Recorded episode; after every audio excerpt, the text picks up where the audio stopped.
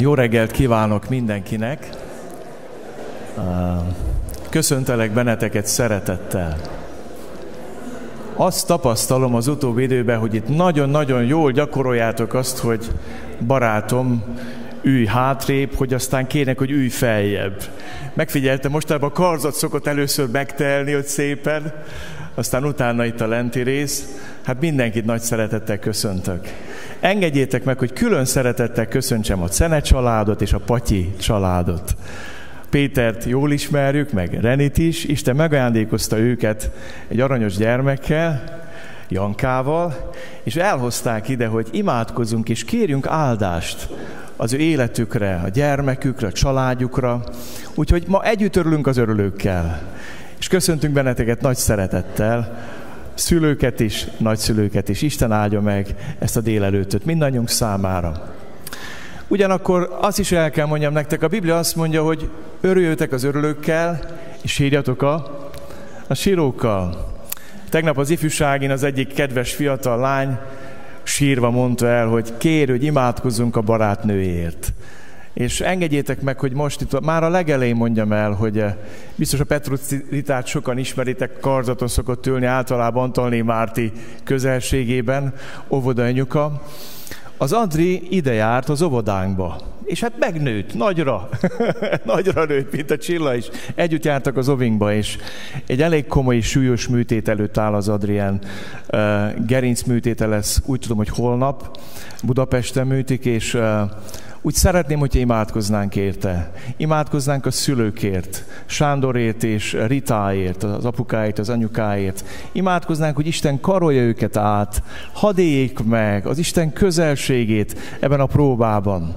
Úgyhogy gyertek, álljunk fel, és könyörögünk Istenhez. Menjünk ő elé, álljunk fel, és úgy imádkozzunk. Köszönjük, Uram, hogy meghívsz minket arra, hogy örüljünk az örülőkkel, és sírjunk a sírókkal. Köszönjük, Uram, hogy azt az ajándékot kaptuk ma tőled, hogy együtt örülhetünk az életnek, Péterrel és Renátával. Együtt örvendhetünk a Jankának, az ő születésének, az ő érkezésének. Köszönöm neked, Uram, a Cenet családot, a Patyi családot, hogy itt lehetnek ma a te házadban. Uram, annyira vágyom, hogy vedd őket körül, öleld őket át. Hadd érezzék meg, hogy jó vagy, hogy szereted őket, hogy áldod őket. És Uram, most, amikor arra hívsz minket, hogy sírjunk a sírokkal, hozzuk eléd, Uram, Ritát, hozzuk eléd, Uram, Sándort, hozzuk eléd Adrit. Uram, látod az ő fiatal gyermeki szívét, látod az ő félelmeit, látod mindazt, ami őt körülveszi. Most kérünk téged, drága Szentlek Isten, hogy jelenj meg ott a kórházban, vedd őt körülete békességeddel, vigasztalásoddal, gyógyító erőddel és hatalmaddal. Kérünk téged, hogy mutasd meg a te dicsőségedet ebben a családban, és ebben a próbában ragyogjál fel te. Ragyogjon fel a te szépséged, ugyanúgy ezen az Isten tiszteleten is ma délelőtt. Amen. Foglaljunk helyet, és néhány énekben fogjuk Istent imádni és magasztalni. Szeretettel köszöntök én is mindenkit, különösen azokat, akik most vannak itt először, és hadd mondjam el, hogy az Úr Jézus hív téged, és hív minnyájunkat egy kapcsolatban. Az az ige jött elém, mikor készültem. Most Sámuel mondta, hogy öröm, öröm lehet bennünk, és az Úr Jézusban is volt öröm. Egyszer a Máté evangéliumában lehet ezt olvasni, Jézus kitörő örömmel mondta, magasztallak, atyám, mennek és földnek, ura, hogy elrejtetted ezeket a bölcsek és értelmesek elől, de kijelentetted a kisgyermekeknek. Igen, atyám, mert így volt kedves előtted. Mindent nekem adott át az én atyám, és senki sem ismeri a fiút, csak az atya. És az atyát sem ismeri senki, csak a fiú. És akinek a fiú kijelenti nem lehet megismerni az Isten csak Jézus Krisztus által. És hív, ma hív az ő jelenlétébe, az ő közelségébe Jézus, hogy találkozzunk benne az Istennel. Így folytatja, jöjjetek én hozzám minnyájan.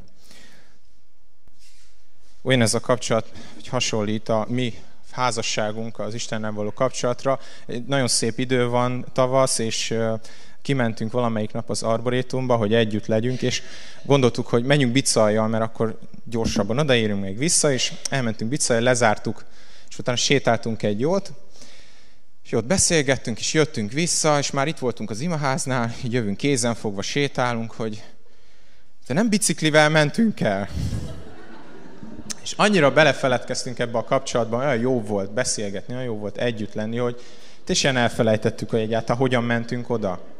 És lehet, hogy illetve az Isten is így erre vágyik, hogy, hogy feledkezz bele ebbe a kapcsolatba, hogy tud, tudjál mindent letenni, ami terhel téged. És ha bűneid terhelnek téged, akkor van egy hely, ahol ezt leteheted, és ezért fogjuk Istent áldani és imádni, mert ő a kereszten elvégezte azt, hogy mi letehessük minden terhünket, és örömmel menjünk tovább.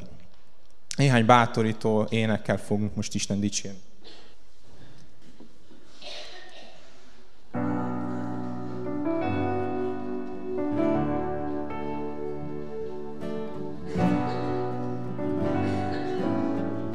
Miért csüggetsz el?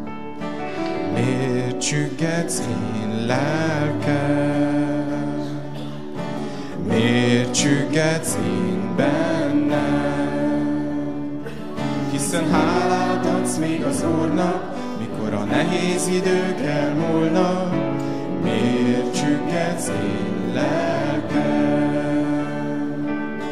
Miért csüggetsz én bennem? Miért aggódsz én lelkem? Miért aggódsz én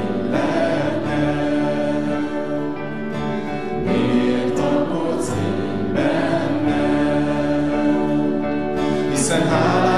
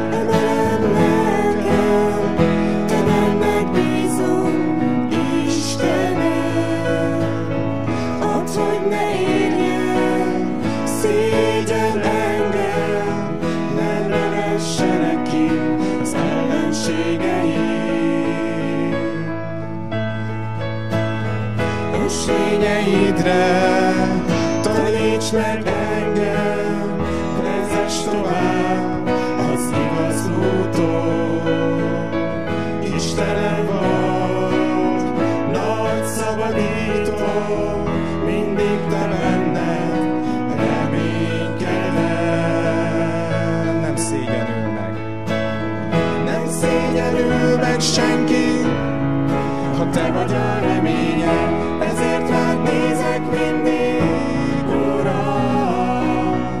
Vigyázz rám, óvjál meg, szükségem van rá. Te hozzád felemelem,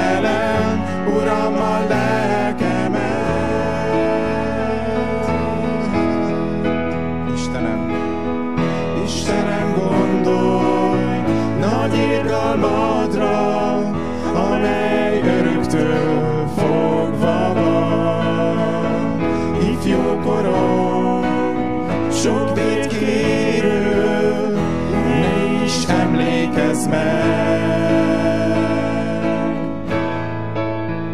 Szeretettel, gondolj rám, szeretettel, mert jóságod végtelen. nem szégyenül meg. Nem szégyenül meg senki, ha te vagy a reménye, ezért rád nézek mindig, Vigyázz rám, óvjál meg, szükségem van rám. Te hozzád felemelem, Uram, a lelkemet. Nem szégyenül. Nem szégyenül meg senki, ha te vagy a reménye, ezért rád nézek mindig, Uram. Vigyázz rám, óvjál meg, szükségem van rám. Te hozzád felemelem, Uram, a lelkemet.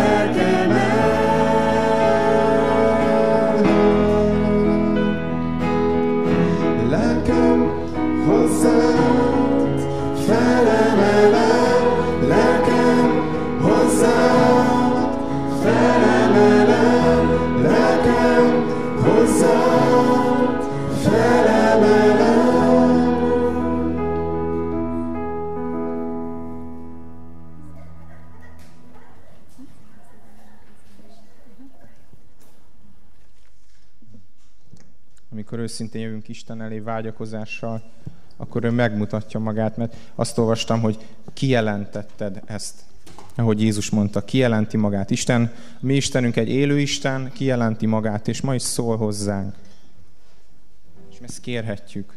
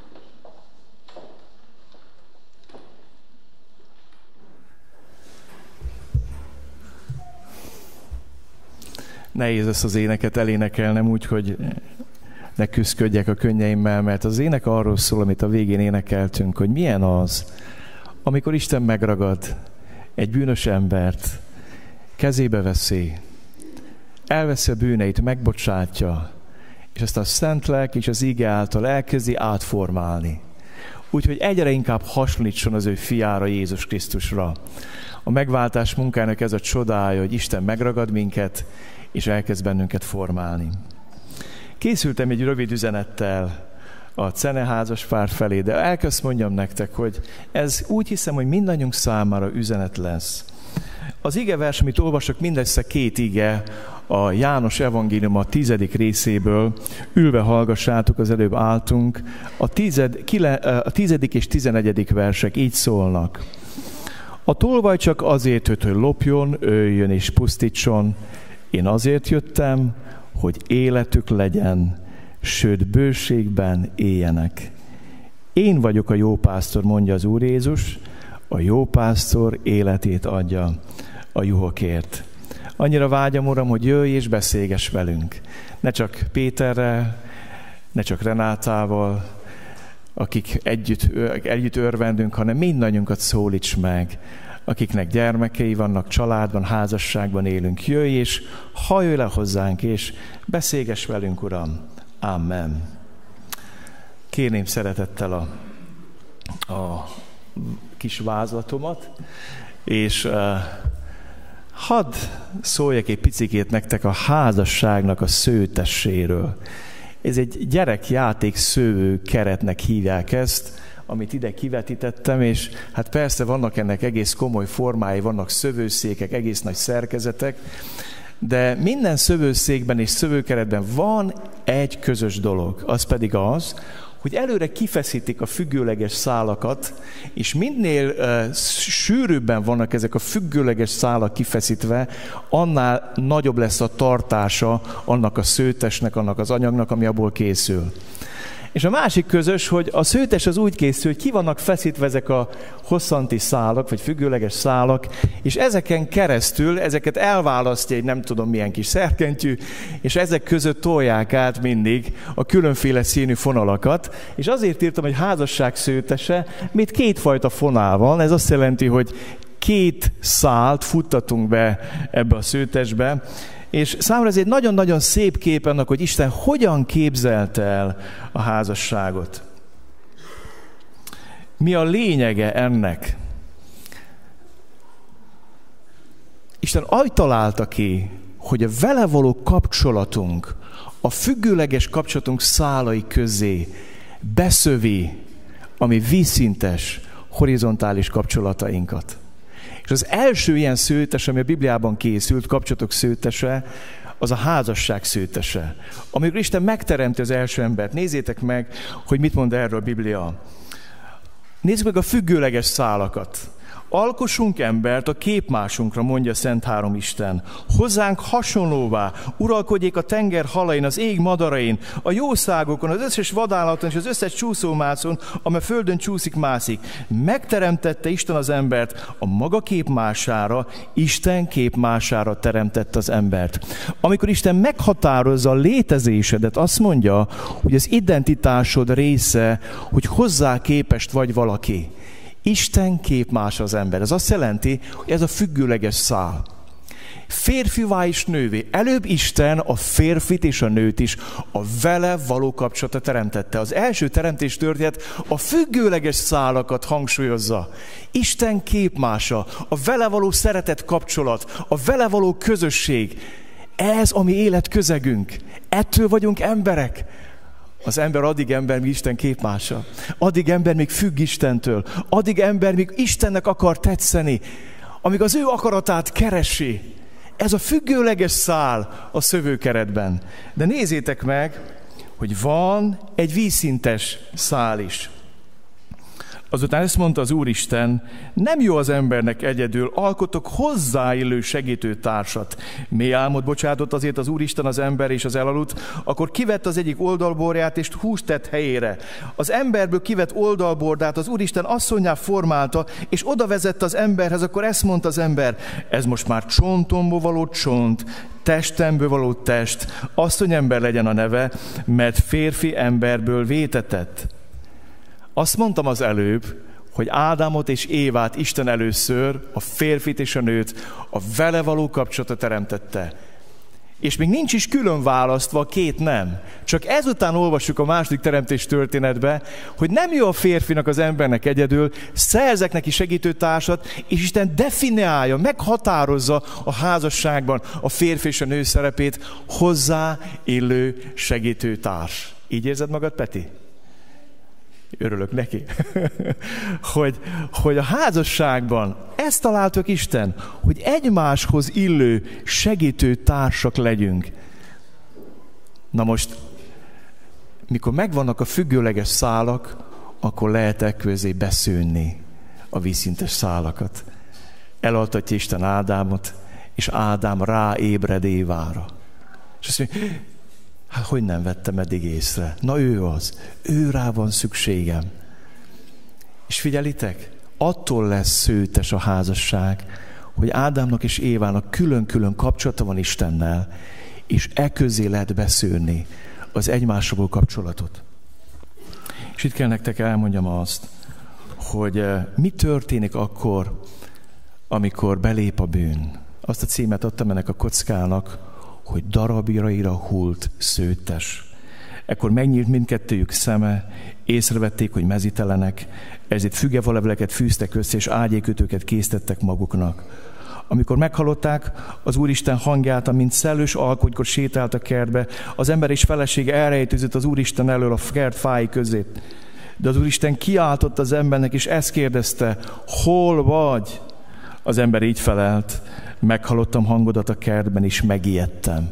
Kár azt mondja, hogy megfélemlék, mert mezitelen vagyok, és ezért elrejtőztem, elbújtam.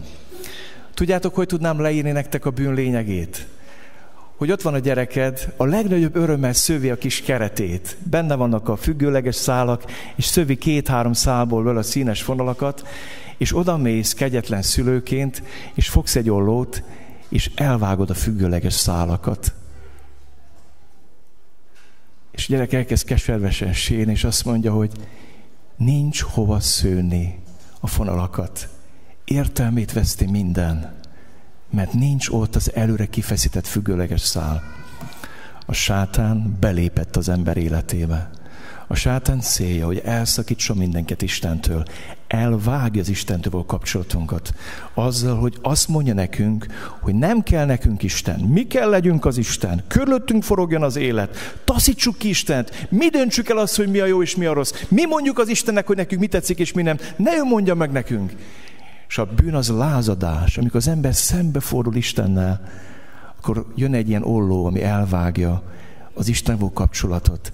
És elvágod egy szövő kereten, visszalépek a kis kerethez, a függőleges szálakat, akkor összecsuklik az egész, és hever minden. És lehet ott szőni a dolgokat a nagy semmibe, de szét fog hullani darabjaira. A sátán célja az, hogy darabjaira hulljon az életünk, a kapcsolataink. És akkor az ember elszakad Istentől, akkor elszakad Évától, amikor elszakad Évától, akkor elszakad saját magától is. Elbújnak Istentől a bokrok mögé, elbújnak a fügefalegvek mögé egymástól, és egymás mellett vannak, és félnek, és fáznak, és magányosak egymás mellett. Mert ez az ördög víziója. A házasság szőtesét az Isten a vele való kapcsolatunkba szövi bele, drága Péter és Renáta. Janka akkor lesz teljes biztonságban, ha ti nektek külön-külön és együtt is nagyon erős kapcsolatotok lesz Istennel, és ebbe beleszövitek a ti házasságotokat. Amen? Ezt akarja Isten. Ezt a biztos keretet akar Isten nyújtani minden gyermeknek, ami a családba érkezik, ezt a szőtest. Nézzétek meg, mik a bűnnek a konkrét következmény, csupán négyet említek meg. Elszakít Istentől, és szembefordít Istentől, Istennel. Aztán a másik nagy következmény a bűnnek, hogy az elkövetett bűnök miatt elkezdesz szégyenkezni. Ádám és Éva bujócskázik, rejtőzködik, szégyeli magát, el akar bújni. A harmadik következménye a felelősséghárítás, a vádlás és egymás hibáztatása. Nézzétek meg, hogy mennyire jellemző mai kapcsolatokra. Amikor a házasság van egy baj, akkor mindig benne találom meg a hibát, sosem magamba és mindig vádaskodom és hibáztatom a másikat. Ez a bűn következménye. Szembefordít Istennel, elszakít Istentől, megjelenik az életemben a szégyenérzet, a rejtőzködés, és megjelenik a hibás keresés, a bűnbak keresés, vádaskodás. És a negyedik, ezzel rengeteg, mérhetetlen szenvedést hozunk be. A kapcsolataink pusztulása az hihetetlen fájdalmat szakít rá a házasságokra, gyerekekre, családokra, környezetre, mérhetetlen szenvedést hoz. Néha gyülekezetekbe is be, amikor az ördög szembefordít. És nem tudom, észrevettétek, visszalépek az igéhez, Isten keresi ezt az embert. És azt kérdezi, hogy hol vagy. Ha most azt kérdeznéd hogy tőlem, hogy hol vagyok, azt mondanám, hogy a Szentgyörgyből Albert 23 szám alatti baptistémás szószékén, nem? Én most itt vagyok, nem? Ez az én G- GPS koordinátám most. Most képzeljétek el, hogy azt kérdez Isten Ádámtól és Évától, hogy hol vagy, és nem azt mondja, hogy itt vagyok, nem tudom hányas számú bokor alatt rejtőzködöm, félek és remegek. És azt kérdi, hol vagy, és a válasz az, hogy félek. És azt kérdi, hol vagy, és a válasz az, hogy mezitelen vagyok. Na furé ez. Isten kérdezi, hogy hol vagy, és Ádámból kiszakad az, hogy hogy van. Mert mindez a bűn következménye, amit itt felsoroltam. És hadd mondjam nektek azt, evangéliumban fejezem be ezt a kis üzenetet, hogy Istennek van megoldása. Az Isten megoldása, Isten válasza a mi bűneinkre, a Golgotai kereszt. A Golgotai kereszt. A Golgotai kereszt az a hely, ahol Isten az elszakadt szálakat összekötözgeti. A keresztnek van egy függőleges szára, amivel kötöz Isten a vele való kapcsolatunk elszakadt szálait, a bűn elszakított Istentől és veszi sorra, és azt mondja, hogy itt is belépett a bűn, itt is szakadást okozott, itt is lázadtál, itt is tévedtél, itt is szembefordultál, és valány, ahogy, ahogy ismered fel a bűneidet, és vallod meg az Istennek, úgy egyre több szál lesz újra megkötve. elszakadt szálakat kötöz össze a Golgotai kereszt. Az a hely, ahol az Isten találkozik a bűnbesett ember, a Golgotai kereszt. Akkor Jézus magára veszi a bűneidet, elveszi a bűneidet, és azt mondja az Isten, nem haragszom már rád, elfordult tőled a haragom, nem kell bujócskázod, nem kell menekülnöd, nem kell rejtőzködnöd, és az Isten elkezdi kötözni ezeket a szálakat össze. De nagy csoda ez. A Golgotai kereszt az a hely, ahol Isten kötözi az elszakadt szálakat. És van a keresztnek egy vízszintes szára, ahol Isten elkezdi összekötözni ami elszakadt kapcsolatainkat. Ahol elkezdi gyógyítani, amikor már nem a hibást keresed, nem bűnbakot keresel a társadban, nem vádaskodsz, hanem felismered magadba azt, hogy mit rontottál el. Azt tapasztalom, hogy az a házasság, ahol mind a két fél beismerő, hogy mit rontott el, kész megvallani és bocsátot kéri, az a házasság kivétel nélkül mind megmenthető. Ezt axiómaként hirdetem ma. A mind a két fél akarja helyreállást, és mind a két fél beismerő, mit rontott el, az a házasság kivétel nélkül mind megmenthető. Mert a kereszt az a hely, ahol a megfeszített Isten fia kötözi a szálakat függőlegesen, és kötözi a szálakat vízszintesen. Ilyen az Isten. Hatalmas szakadékokat hídal át az ő kegyelmével, irgalmával és szeretetével. És eljutottam az égéhez, ami nagyon személyes. És szeretném, hogy nagyon a szívetekre helyezni ezt az égét most, mielőtt imádkoznánk Jankáért. A tolvaj csak azért, hogy lopjon, öljön és pusztítson. Én azért jöttem, hogy életük legyen, sőt bőségben éljenek. Annyira szeretném, Péter, hogy elhinnéd, hogy Jézus azért jött, hogy bővölködj az életben. Amen. Azért jött. A tolvaj az betörő. A tolvaj az nem úgy jön, mint Jézus. Ránk töri az ajtót, ránk szakítja az ajtót. A sátán nem zörget, ő jön, betör az életünkbe, és azért jött, hogy lopja az életet, hogy elvegye az életet, és úgy szeretnék Péter megeristeni téged abból, hogy te egy jó édesapa vagy. És egy jó férj vagy. Így van, René? Elhiszed kettőnknek? De hadd mondjam neked, nem ez a lényeg, hogy mit mondok én és mit mond René, hanem az a lényeg, hogy mit mond neked Isten. Jézus azért jött, hogy életed legyen, és bővölködj az életben.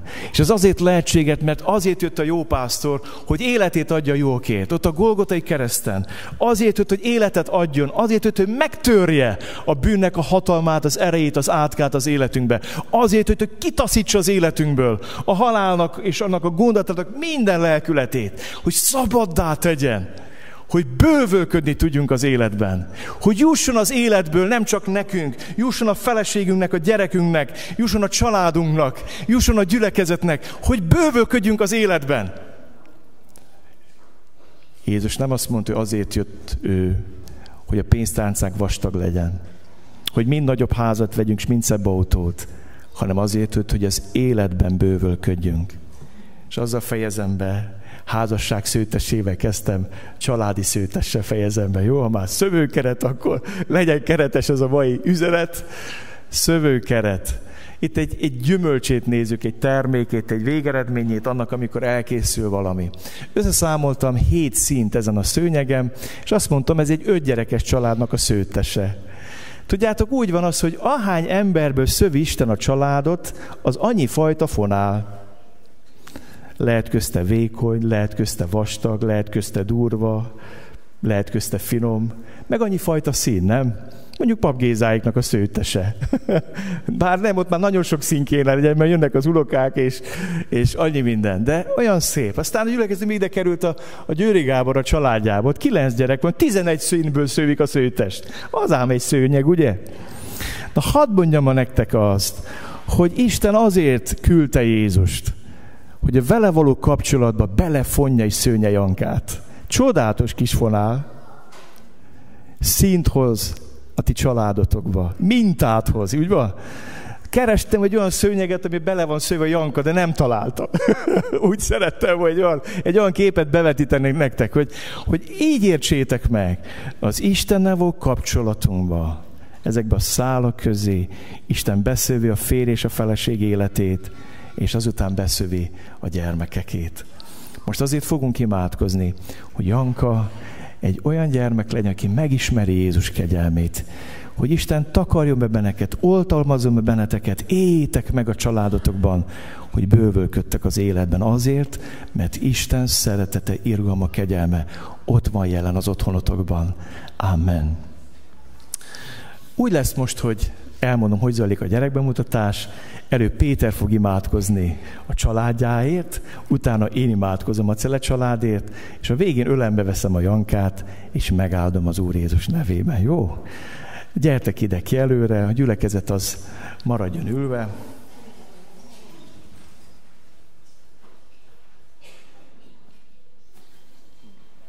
Drága, nagyon jó gyermek. Olyan szépen alszik, hogy sajnálom, hogy ki kell venni.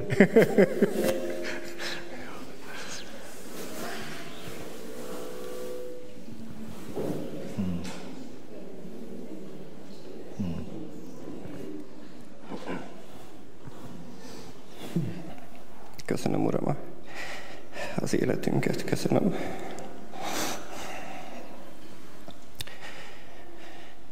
Köszönöm, hogy megáldasz minket.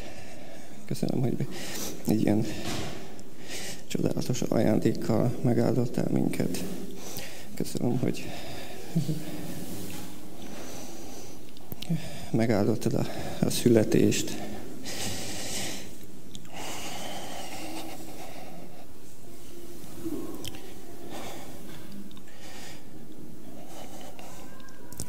Köszönöm, hogy ott voltál az életünk minden percében.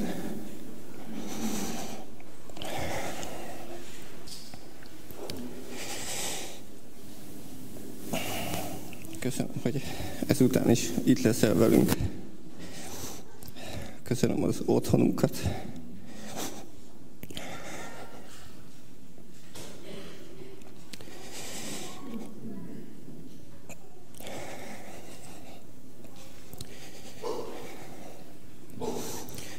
Köszönöm a, a, a családunkat.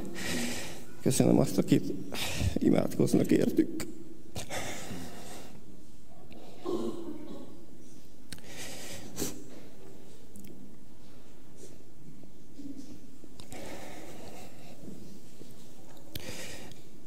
Kérlek, Uram, légy velünk továbbra is.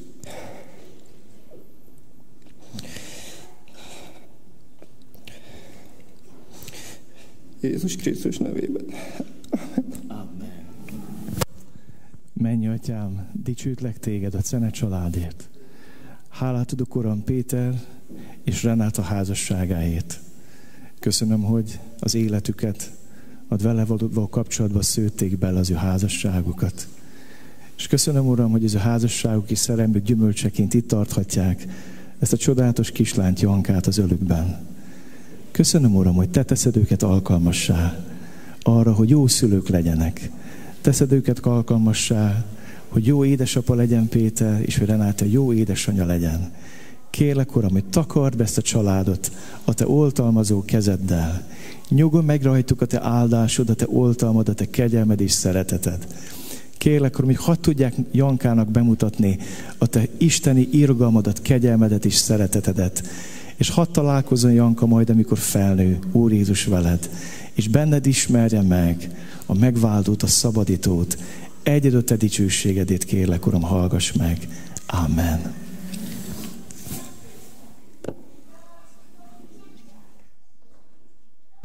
Janka, áldjon meg téged az Úr, és őrizzen meg téged. Ragyogtassa rád orcált az Úr, és könyörüljön te rajta Fordítsa az Úr az ő orcát fel és adjon neked békességet. Amen. Bemutatom nektek ezt a csodálatos kislányt. Értette, hogy mit mondtam nektek. Figyelt. Az Úr áldjon Nagyon örülök. Az életben fogjuk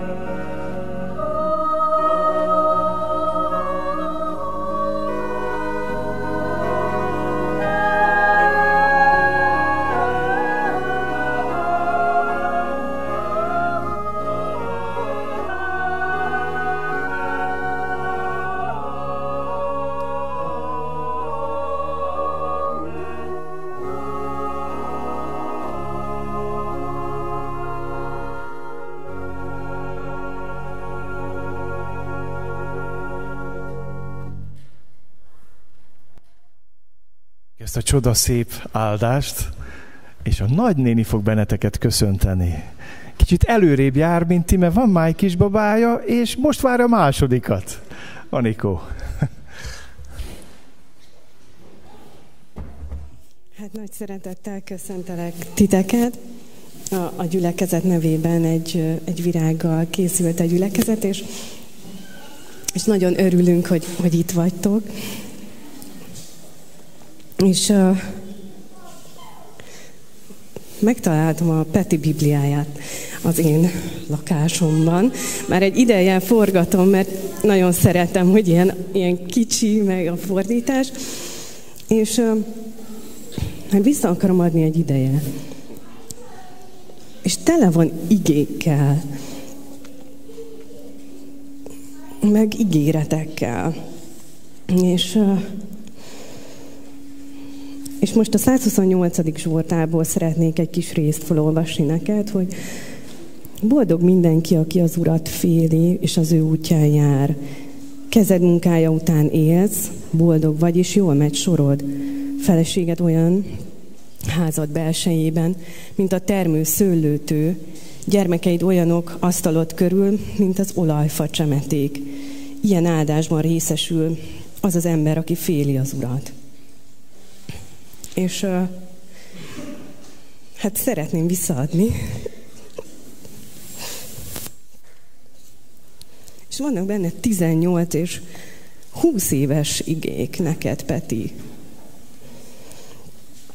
És még, még, még egy igét azt föl szeretnék olvasni, ami, ami, ami tegnap este így megérintett. A Hóseás 2, 18, 19, hogy, uh, és eljegyezlek téged magamnak örökre, és pedig igazsággal és ítélettel, kegyelemmel és irgalommal jegyezlek el. Bizony hittel jegyezlek el téged magamnak, és megismered az Urat. És ez egy 18 éves ige neked.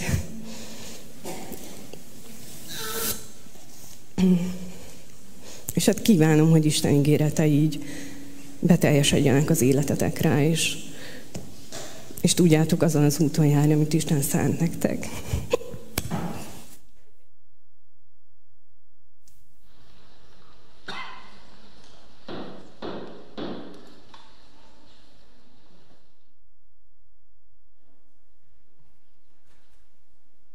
Köszönjük szépen a köszöntést. Az énekarnak lesz most még egy éneke, ami hangol minket Isten ígére, utána pedig közösen fogunk két éneket énekelni, picit megmozdulunk, és folytatjuk a sorozatunkat a tanítványságról. Az utolsó közös ének alatt majd a gyerekeket várják a foglalkozásra. Kérem most szeretettel az énekkar, utána a közös énekeket.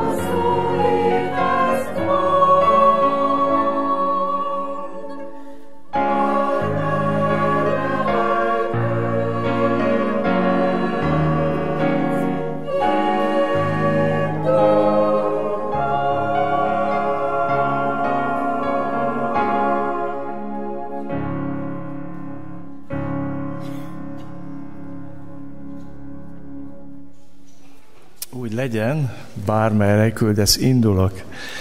Énekelni fogunk most közösen, és ha lehet, fönnállva énekeljünk, hogy gyülekezet mozduljon meg egy picit, és a, az utolsó ének alatt várjuk a gyerekeket le az alak, a foglalkozásra.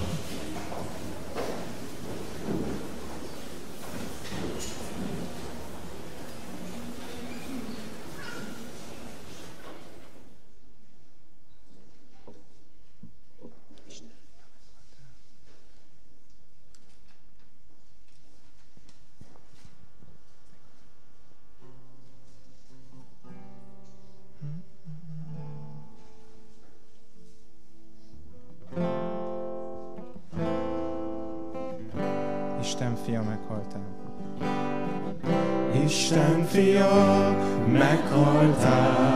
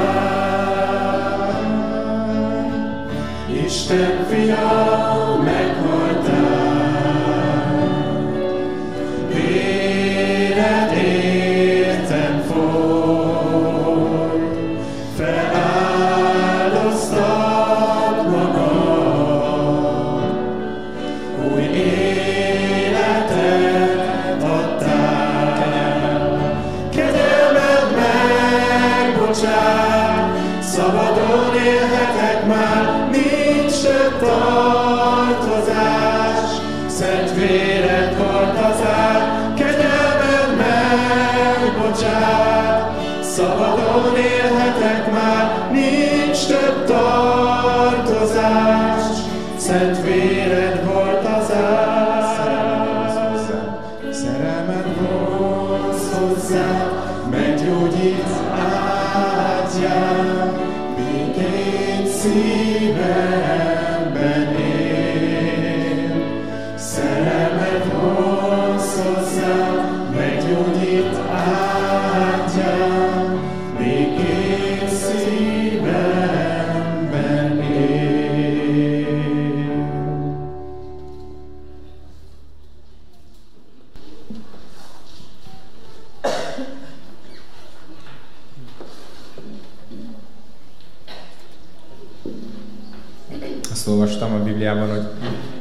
sem választhat el Krisztus szeretetétől.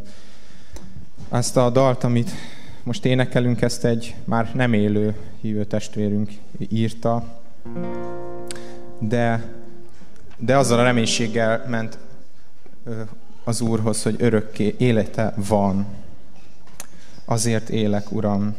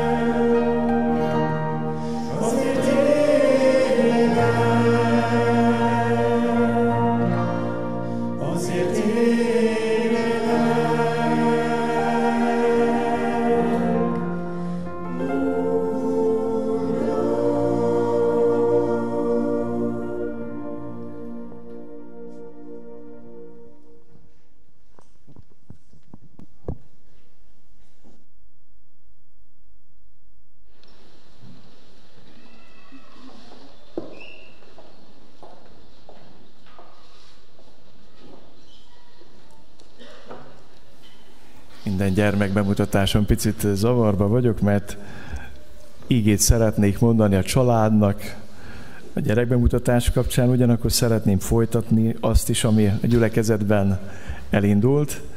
A tanítványságról beszélünk. Két hete a tanítványság közegéről volt szó, ma egy hete a tanítvány magányáról és a közösség életéről. Az ember egyedül születik meg az Isten számára.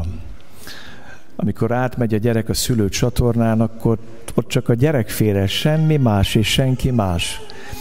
És van a megtérésnek, az újjászületésnek egy keserves magánya. Hallod az evangéliumot, sokan bátorítanak, bíztatnak, segítenek, de jön az a pont, amikor meg kell születned Isten számára. Ennek a születésnek a vajudási kényeit Jézus kihordta a Golgotai kereszten, de ott van a Szentlélek a te születésedkor, ott mondhatni bábáskodik, hogy megszüles az Isten számára. És arról szóltam ma egy hete, hogy ez egy magány. Az ékozlifű egyedül kellett hazajöjjön. Ez egy nagyon nehéz út volt. Az ő újjászületésének a magány az a hazaút volt. De amikor megszületsz az Isten számára, akkor belekerülsz egy közösségbe. A tanítványi közösségbe. Isten nem kukába szüli az embereket. Isten otthonba szüli. Ez az otthon a gyülekezet, és a gyülekezeten belül a tanítványi kis közösségek. Hogy arra jössz rá, hogy nem vagy egyedül. Hogy hazajön a fiú, és azt hallja az apukaszi szájából, amire annyira vágyott és sóvárgott, hogy ez az én fiam. Volt addig pasi, haver, jó menő csávó, jó fej. Volt ő minden a világba. Kapott ő annyiféle bókot, de ezt senki nem mondhatta neki, csak az apukája, hogy ez az én fiam. És akkor megszületsz Isten számára, hallod azt, hogy Isten gyermeke vagy. És bekerülsz az Isten családjába, és bekerülsz egy közösségbe. A tanítványok elkezdték követni Jézust, egyenként hívta Jézus őket el, és egyszer csak arra ébredtek rá, hogy hoppá, hát nem vagyunk egyedül, van másik tizenegy. És nem mi válogattuk össze egymást, ő választott ki minket. Éppen ezért a mai témám tanítvány a rostában. Mit jelent az, amikor a tanítvány belekerül a rostába? Két helyről olvasom Isten igéjét, ülve hallgassátok, a Lukács evangéliumának a 22. részéből, és János evangéliumának a hatodik része végéről. Így szól az ége Lukács evangéliuma 22. részéből, a 31. verstől. Simon, Simon, éme a sátán kikért titeket, hogy megrostáljon, mint a búzát, de én könyörögtem érted, hogy el ne fogyatkozzék a hited. Azért, ha majd megtérsz, erősítsd a testvéreidet. Ő így válaszolt, Uram, kész vagyok veled menni akár a börtönbe, akár a halálba is, Jézus azonban ezt felelte, mondom neked, Péter, nem szólal meg a kakasma, amíg háromszor meg nem tagadsz, tagadod, hogy ismersz engem. Aztán ezt kérdezte tőlük, amikor kiküldtelek titeket Erszén, Tarisznya és Saron nélkül, volt-e hiányotok valamiben? Semmiben válaszolták. A János Evangélium a hatodik része végéről olvasom az égét, a hatvadik verstől a rész végéig. Tanítványai közül, amikor ezt hallották, így szóltak, kemény beszéd ez, ki hallgathatja őt? Mivel pedig Jézus jól tudta, hogy ezért zugolódnak a tanítványai, így szólt hozzájuk, ez megbotránkoztat titeket? Mi lesz, ha majd meglátjátok az emberfiát felmenni oda, ahol előzőleg volt? A lélek az, aki életre kelt, a test nem használ semmit. Azok a beszédek, amiket én mondtam nektek, lélek és élet. De vannak közöttetek néhány, akik nem hisznek, mert Jézus kezdettől fogva tudta, kik azok, akik nem hisznek, és ki az, aki el fogja árulni őt. És így folytatta, ezért mondtam nektek, hogy senki sem jöhet hozzám, ha nem adta meg neki az atya. Ettől fogva tanítványai közül sokan visszavonultak, és nem jártak vele többé. Jézus ekkor megkérdezte tizenkettőtől, vajon ti is el akartok menni? Simon Péter így felelt, Uram, kihez mennénk?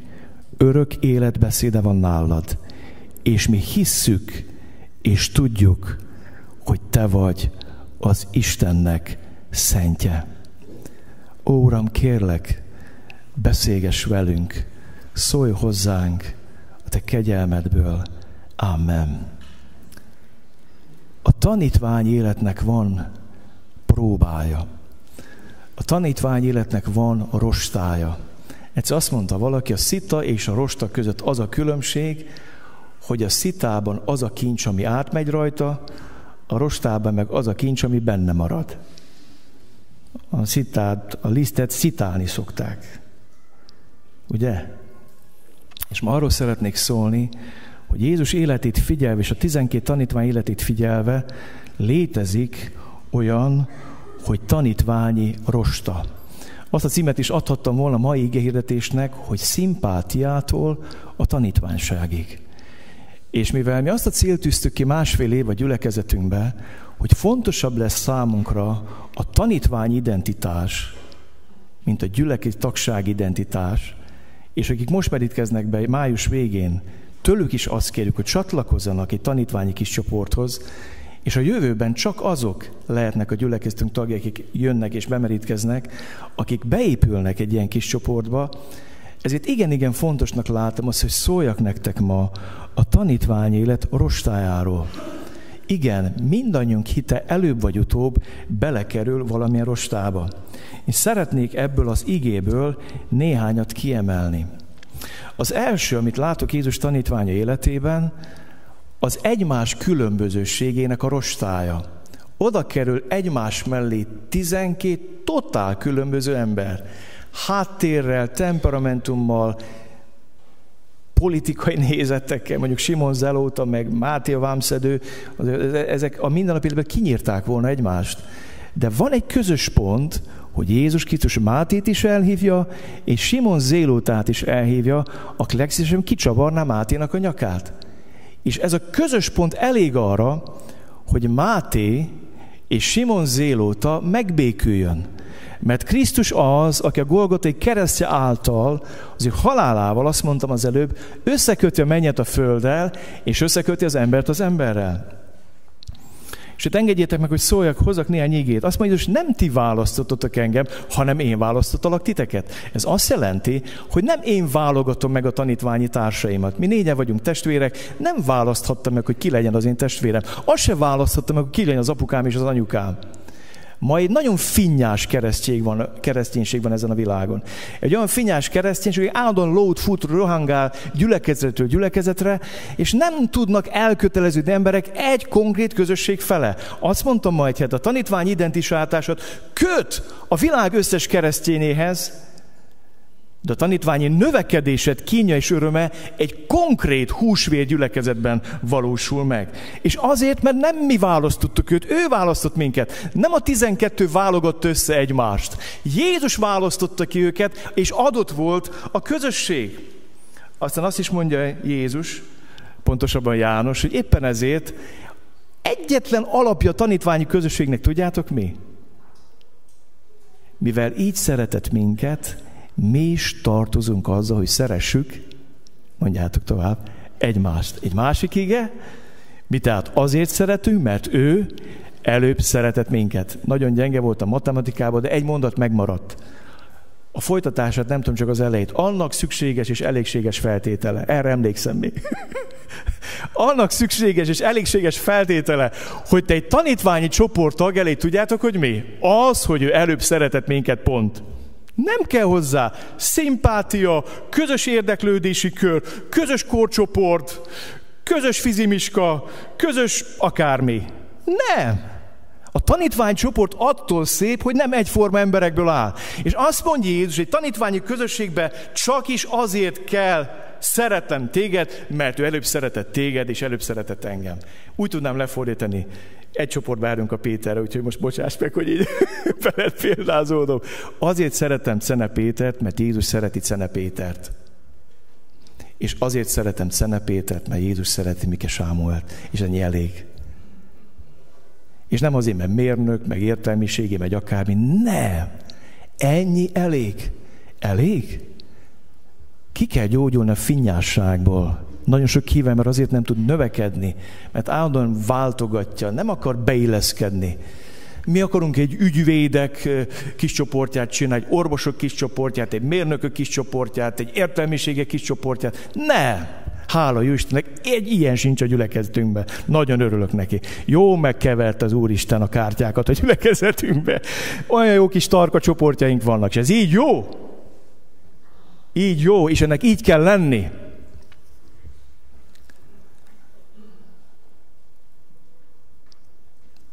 Megyek tovább. A kiélezett helyzetek rostája.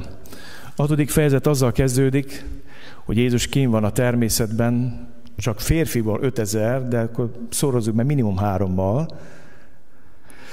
durva egy ilyen 15-20 ezeres tömeggel kint van, egész nap tanít és gyógyít, és lemegy a nap, és elestelednek, és kimonnak a pusztába. Ez egy kiélezett helyzet. Általában akkor kerül az életed rostába, amikor rajtad kívül okok miatt belekerülsz egy kiélezett helyzetbe. Mi volt a kiélezett helyzet? Este van, pusztába vagyunk, és itt van közel 20 ezer ember. És nincs Tesco, és nincs Osan, és nincs Lidl. Nincs. Puszta van. És azt mondja Jézus a tanítványoknak, hogy miből tudnánk őket ellátni? Ezt a kérdést teszi a hatodik fejezetben Jézus. És azt is mondja, figyeljétek meg, hadd idézem pontosan, ez igen-igen fontos mondat a mai igény szempontjából, ez pedig azért kérdezte tőle, hogy próbára tegye, mert ő már tudta, mit fog tenni. Jézus próbára akar tenni Fülöpöt, ő már tudta, hogy mit fog tenni. Beleviszi ezt a 12 embert egy krízis helyzetbe, egy kielezett helyzetbe, és azt mondja, hogy na gyerekek, itt most gondoskodni kell a 20 ezer emberről. És kibújjuk a különbség belőlük. Fülöp a közgazdász. 200 dinárra, nem elég neki. Kamor beszorozza a dolgokat. Volt számológépe biztos. A másik, András, ő e, teljesen más. Azt mondja, jaj, jaj, jaj, mester, találtam itt valakinek öt kenyert és két halat. Hát de mi ez ennyinek? És az öt kenyeret azt ne úgy képzeld el, mint a jó magyar lip, lipóti kenyeret, hanem egy kis palacsintát képzelj, ilyen lángos, körülbelül úgy néz ki egy zsidó kenyér. Öt ilyen lángos, és láttam olyan szardinát, olyan pici konzervbe, tehát ne ilyen halakat képzelje, hanem ilyen pinduri halakat. Hát de mi ez ennyinek? Este van, a nap megy le, itt van egy tömeg, éhes, krízis helyzet. Ez is egy rosta. Én nem tudom, hányan vagytok most ilyen rostába?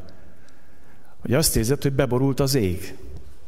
Olyan próbákon mész át, hogy csak kapkodod a fejed, és azt se tudod, hogy még kell tüzet olsd, mit csinálj, és a kapkodásodban lehet, hogy néha még nagyobb hibákat követsz el. Ez egy rosta helyzet. De Jézus tudja, hogy mit akar tenni. Úgy is mondhatnám, a kélezett helyzet az, amikor rossz időben vagy rossz helyen, nem? Hát egy 20 ezes tömegnek éhesen nem pusztában kell lenni este. Rossz időben vannak, rossz helyen, emberi számítás szerint, de Jézus meg akarja mutatni az ő dicsőségét. És meg akarja tanítani ezt a tömeget valamire, ami a fejezet végén derül ki. Nem csak arra, hogy megoldja a krízist, és jól tartja ezt az 5000 embert, vagy 20-at, hanem azt csinálja, hogy később elkezd nekik beszélni arról, hogy gyerekek, ez a csoda nem csak azért volt, hogy hasatok tele legyen, az egy pillanatnyi megoldás, megoldottuk, de nem ezért tettem, hanem azért tettem, hogy törekedjetek arra az ételre, ami a lelketeket elégíti meg. Mert a lelketeket nem lehet töltött káposztával jól lakatni. Van valami szükség, éjség, mohóság, sóvárgás bennetek, amit csak Isten tud betölteni. Ez a célja a csodának. Nem tudom, hogy most úgy érzed, hogy rosszkor vagy rossz helyen. Nem itt, remélem. hanem az életedben. Most egy olyan nehéz pillanatban vagy. Isten már tudja, hogy hogy fog kihozni. Nekem sok ilyen volt az életemben, és elmondhatom azt nektek, most visszatekintve a krizisekre, áldott legyen az Isten minden krizisért. És áldott legyen azért, hogy tudta, hogy hogy fog kihozni belőle, és mi ott fog belőle kihozni. Ez egy nagyon nagy csoda.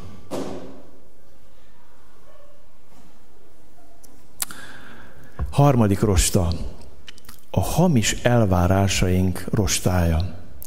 A tanítványi szimpátia alapja és középpontja tudjátok, hogy mi? Hogy mi mindig nagyon jól tudjuk, és nagyon célirányosan tudjuk, hogy miért kell nekünk Isten. És általában, mikor keressük őt, nem azzal keressük, amint csak ő tud segíteni. A ma embere számára Isten egy varázsló, egy mágus, akinek az a dolga, hogy bedobom a pénzt, aztán kidobja a munkahelyet, a feleséget, a gyermeket, az egészséget, a nagyobb fizetést. Egy ilyen mágus, egy ilyen varázsló, egy ilyen csodatévő kell nekünk. És sok ember számára Isten ez. De Jézus nem ezért jött. Az előbb bemutattam nektek a Golgotai kereszten őt. Ő azért jött, hogy összekösse a bűnös ember és Isten között elszakadt szálakat. Összekösse. És azért jött, hogy megbékítsen minket Istennel és, egymaga, és önmagával. Azért jött, hogy megváltson minket, megszabadítson minket. Nem azért jött, hogy wellness hétvégéket tartson nekünk a gyülekezetbe. Nem ezért jött. Azért jött, hogy megváltson és megszabadítson a bűneinktől. Nevezd az nevét Jézusnak, mert ő szabadítja meg a népét az ő bűneiből. Nem a római galól, az ő bűneiből. Nagyon sok tanítvány azért veszít el a vonzódását, a szimpáját, tehát Jézus iránt, mert megvannak az elvárások. Azt olvassuk az igében, megtörtént a csoda, egyből kirá akarják tenni, el, el pedig elbújik. Hát, hát ez természetes. Hát képzeld, de öt kenyérből, meg két halból ötezer embert jól tartni, úgyhogy marad utána 12 telekosár. Hát ez a világ legtermészetesebb dolga, hogy ho, ho, hát ilyen király kell nekünk, hamar király akarják tenni. Miért? Hogy állandósítsa a repetát hogy mindig szaporítsa a kenyeret, hogy indítsa be a pita és a szardinia bizniszt, vállalkozást. Nem? Ha egyszer csodát tett, ismételd meg. És azt most katodik fejezetben folytatásba, hogy képesek hajókázni az emberek utána, menni, keresni, de már, ott már nem azért keresik, hogy gyógyítsa a betegeket, ott már azért futkoráznak utána, hogy azt mondják, hogy mester, mester, uh, jöttünk, itt vagyunk. És azt mondja Jézus, ó, én tudom, hogy miért jöttetek. Azért jöttetek, mert ettetek a kenyerekből, és jól laktatok, de törekedjetek arra az edé, el, eledelre, amit a mennyből száll alá, amit az én mennyi atyámad, és akkor azt mondja, ez a kenyer én vagyok. Én vagyok az a kenyer, ami mennyből száll alá, és életet ad a világnak. A hamis elvárások rostája, mikor beletornázod magad ebbe, és kiderül, hogy nem jött össze. Meg fogok térni, meggyógyít az Isten. Meg fogok térni, meggyógyítja gyerekemet. Meg fogok térni, átkisegít a vizsgán. Meg fogok térni, ezt meg ezt megcsinálja. Meg fogok térni, majd követem őt. Ez egy üzlet, ez egy biznisz. Van egy elvárásod, és ha nem felel meg, akkor lekopsz, lemorzsolódsz. A hamis elvárásoknak a csapdája, vagy a rostája. Aztán van szó itt ellenszéről, a tanítványokat Jézus belekényszeríti hajóba, és állandóan fúj szembe a szöl, és ez is megrostálja őket. Aztán megyek tovább, és szeretnék szólni nektek a hitetlenség rostájáról. Többször elhangzik ebben a hatodik fejezetben, nagyon kérlek benneteket, hogy ma szálljatok arra időt, hogyha hazamentek, olvassátok az egész hatodik fejezetet, nagyon hosszú. 70 vers, nem olvastam belőle csak tízet el, de olvassátok végig, hogy megértsétek az, az egésznek a folyamatát, amiről most beszélek. Többször elhangzik az, hogy hisznek, nem hisznek. A hitetlenség rostája. Két példát hozok a tanítványok életéből. Judást Jézus követte, de a pénzben hitt. Éppen ezért Jézus azt mondja, hogy tudom, hogy van köztetek olyan, aki nem hisz. Az, hogy valaki látszólag Jézus követi, az még nem azt jelenti, hogy ő benne hisz. Az, hogy még eljössz az Isten tisztelt, az nem azt jelenti, hogy az ő tanítványa vagy. Még az sem azt jelenti, hogy az ő tanítványa vagy, hogy állsz a házi csoportba. Nem. Judás ott volt, követte Jézust. Éjjel, nappal Jézussal volt. Követte Jézust, de nem Jézusban hitt. El kell mondjam nektek, hogy egy nagy rosta közeledik az Európa és a nyugati civilizációra és kereszténységre. A hit rostája. Mert az európai keresztények nagy része követi Jézus, de a pénzében hisz. Mondjuk ki magyarul. Én annyi visszásságot láttam már keresztény körökben a pénz körül. Azon mérték, egymást becsülték, mérlegre teljezték, dobták. Sok mindent csinálnak a pénz miatt az emberek egymással. Annyi sok keresztényben csalódtam, akiről azt hittem, hogy Jézus követi, de kiderült, hogy nem Jézusban hisz, hanem a pénzben. Judás Jézus követte, de a pénzben hitt. És ezért Jézus azt mondja, hogy tudom, hogy nem mind vagytok választottak. Van köztetek valaki, aki nem hisz. Követ, de nem hisz. Mondok egy másik példát. Simon Péter követte Jézust, néha hit benne, néha nem. Ő ott bukott el, hogy követte Jézust, és magában hitt. Érted? Mit olvastunk a Lukács evangéliumából? Ha mindenki elhagy, én akkor sem kész vagyok börtönben menni, akár meghalni, érted? Kiről beszél itt Simon? Kiről? Ki? Magáról. Én, én majd megyek, követlek, meghalok börtönbe, így, úgy, majd én, majd én, majd én, majd én. Majd hát az volt az égen, hogy én utánam akkor én tagadja meg magát, vegye fel napoként a keresztjét, úgy kövessen engem, megtagadni az ént, szembefordulni az énnel, letaszítani a trónról az ént. Sokszor mondom ezt a kis zöld füzetet, trón, egy nagy én, és a lábán ott van Jézus. Ez a testi keresztjén. Követem Jézus, de magamban hiszek.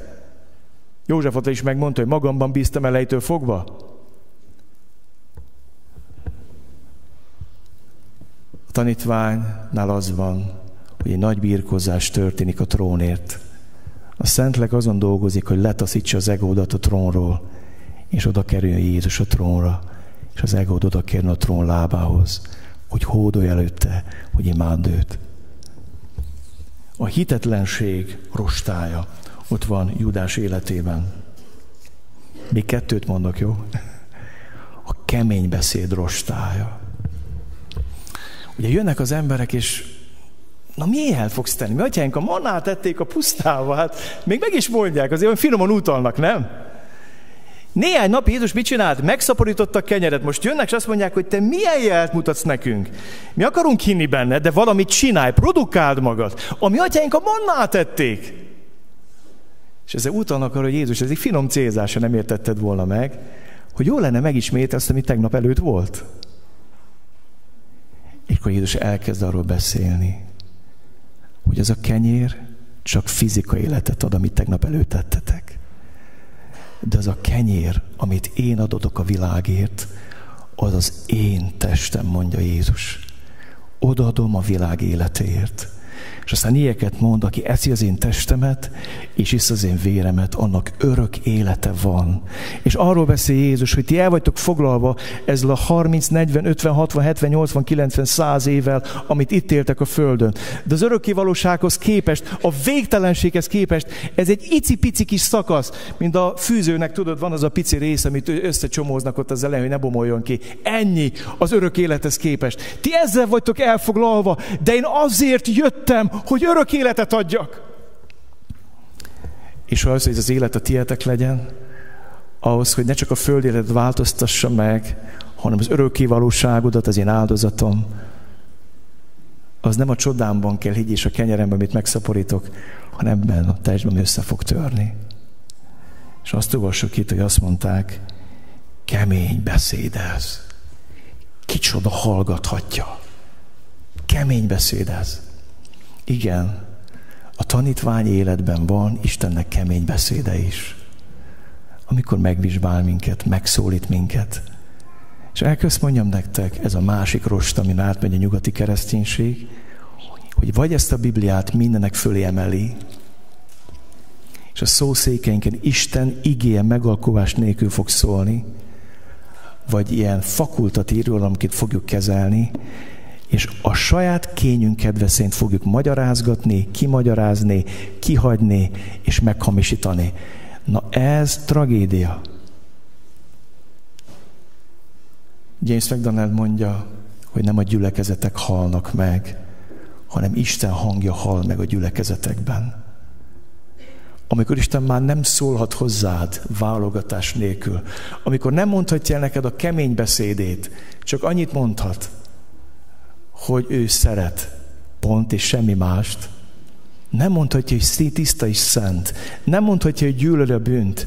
Nem mondhatja, hogy bűnt és bűnne ünneplés nem tűr. Nem mondhatja, hogy tisztítsátok meg magatokat. Nem mondhatja azt, hogy közeledjetek az Istenhez, és közelni fog hozzátok. Nem mondhatja meg, hogy tér meg Izrael, mert bűneid miatt buktál el. Gyere vissza hozzám, ha meg akarsz tenni, hozzám tér meg. Mondja Isten. Ha ezt nem mondhatja el, akkor ott bajok lesznek. Kemény beszéd ez. Igen, kemény beszéd. Isten szava néha balzsam, néha szike, ami vág, megsebez be is kötöz. De jó lenne, ha az íge ott lenne tekintéként az életünkbe. A kemény beszéd rostája. És egyet említek még meg nektek. Amikor elhagyták az Úr Jézust, nézzétek meg, mit mond itt az ége. Ettől fogva tanítványok közül sokan visszavonultak, és nem jártak vele többé. És akkor megkérdezte a 12-től, vajon ti is el akartok menni? Én csodálom Jézust, nem, nincs kétségbeesve. Jaj, remélem ti nem mentek el. Most már hát legalább ti tartsatok ki, jó? Azt várnád, hogy Jézus kétségbe esik. Tömegek hagyják el, százak, ezrek, akik követték ezért, azért, amazért, és ott maradt a tizenkettő, és ott is még ott van köztük Júdás. És rájuk nézem, azt mondja, hogy na remélem, hogy most már azért csak, csak kitartotok mellettem. Azt mondja, figyeljetek, ti is el akartok menni? Itt van az ajtó nyitva. Ez nem kötelező. És itt értettem meg valamit hogy mi a különbség a szimpát és a tanítványság között. Aki Jézus szimpátiából követ, ezt úgy hívják, hogy tanítvány központú tanítvány. És ez a legnagyobb rostája mai kereszténységnek. Az ember központú kereszténység, vagy Isten központú kereszténység leszünk. Az ember központú kereszténység előbb-utóbb az önimádathoz és az ember imádatához vezet egy erőtlen, enervált, frusztrált, mindenféle cirkusszal, programokkal teletűzdelt, gicses kereszténység, ahol szórakoztatni kell az embereket unos untiglan, mert emberközpontú. Mert az Istenére oda tettük az embert. Tanítvány központú tanítvány. Hadd mondjam neked azt, a tanítvány központú tanítvány, az nem tanítvány. Mikor Jézus feltesz ezt a kérdést, vajon ti is el akartok-e menni? Akkor Péterből kiszakad egy óriási felismerés és hitvallás. Azt mondja, Uram, kihez mennénk? Örök élet beszéde van nálad, és mi hisszük és tudjuk, hogy te vagy az Istennek szentje. Péterben leesik valami ez nem rólunk szól, ez róla szól. Nem neki van szüksége ránk, hanem nekünk van szükségünk rá. És figyeled, hogy hogy fordul meg a szimpátiá tanítványságra, amikor Péter felismeri, ez nem rólunk szól, nem mi vagyunk a világ közepe, nem az Isten dolga bennünket körül táncolni, nem, az egész róla szól. Nekünk van szükségünk rá. Mi halunk meg nélküle. Ő az örök élet. Benne van az élet. Nélküle nem tudok létezni. Mikor felismered ezt, akkor kezdődik az igazi tanítványság. Még egyszer mondom, a tanítvány központú tanítványság az nem tanítványság. De az Isten központú tanítványság, a Krisztus központú tanítványság, az lehozza Isten dicsőségét még jobban mondva, el kell dönteni, hogy Isten központú keresztjének leszünk, vagy ember központú keresztjének leszünk. És akkor Isten az őt megillető helyre kerül, akkor ő megmutatja magát, és kivezet téged a rostából. Azt mondja Simon, a sátán kikért titeket, hogy megrostáljon. De én imádkoztam érted hogy el ne fogyatkozzék a te hited. Majd, ha megtérsz, akkor erősítsd a testvéreidet. Ki a legnagyobbat a tizenkettő közül? Hát egyrészt Judás, aztán Simon. És kitállított helyre Isten legjobban, Simont. És azt mondja, meg fogsz térni, Simon. Megértettem valamit ebből az imából. Jézus nem azt mondja, hogy azért imádkoztam, hogy ne kerülj rostába. Igen, mi ezt szeretnénk. Uram, rosta nuku, ne legyen rosta. Arra nincs szükség. Mi anélkül is tudunk létezni. De Jézus nem azt mondja, azért imádkoztam Simon, hogy ne kerülj rostába. Azt mondja, Simon, a sátán kikért titeket, hogy megrostáljon. Már benne is vagy. De én imádkoztam, érted? Nem azért nem fogsz kiesni, mert olyan szép, szépen tudsz könyökölni, ki ne pottyanj. És a, a, a sok erő van benned. Ha rajtad volna, rég kiestél volna. Azért nem esél ki, mert én imádkoztam, érted? És meg foglak téged tartani a rostában. Úgy szeretném mondani neked, hogyha rostában vagy, ő megtart. Ő imádkozik, érted? Ő segít. Ő segít. Simon nem magadban bíz. Nem magadban higgy, Simon. Bennem higgy. Az én érted mondat imában higgy. Bennem higgy. Nem veszed észre, Simon, hogy magadban bízol. Engem követsz, de magadban bízol. Engem követsz, de magadban hiszel. Nem veszed észre, Judás, hogy engem követsz, de a pénzben hiszel. És szegény Judás nem tud kijönni ebből a pénzimádatból, és ezzel is vitte. Pedig hányszor jelezte az Isten, hogy, hogy figyelmeztette, hát Jézus tudott mindenről. Nem, nem, nem. Követem Jézust a pénzben hiszek. Követem Jézust a pénzben hiszek. Hadd kérdezzem a meg kit követsz? Jézust? Kiben hiszel? Jézusban? Ki körül forog az életed? Ki az életed origója, középpontja, kezdete és vége? Életed kerete, mindene. Ő? Ő. Van egy gyönyörű ének, ami így szól, mindenem tied. Az egész életem. A szívem teljesen átadom neked. Gyertek énekeljük ezt el most imádságként itt a végén. Álljunk fel és imádkozzunk.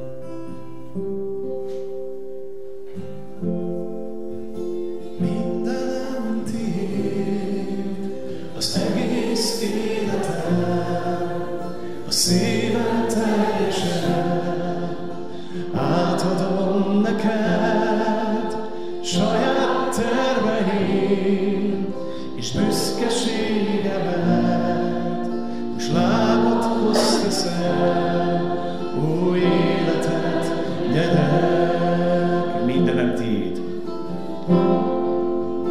Mindenem tiéd, az egész életem, a szívem teljesen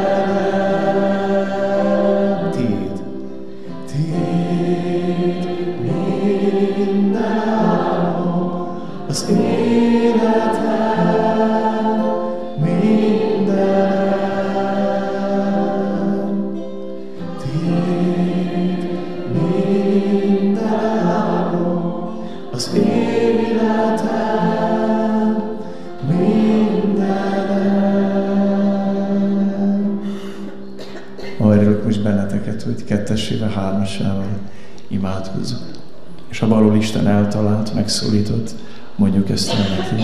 Ha nagyon szokatlan ez neked, akkor egyedül is imádkozhatsz, eh, és kiálthatsz Istenhez, legyen most erre az imádkozást.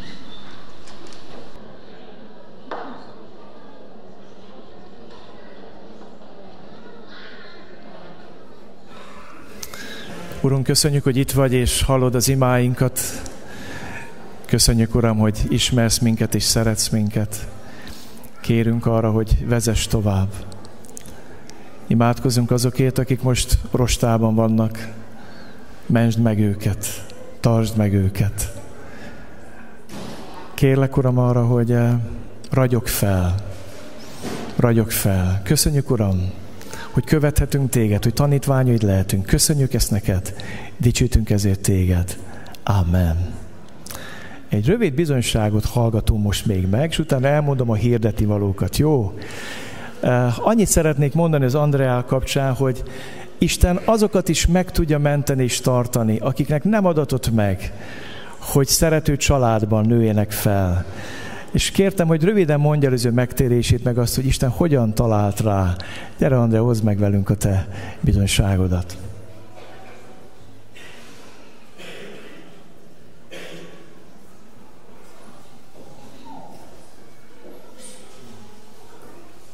Ö, Andrának hívnak.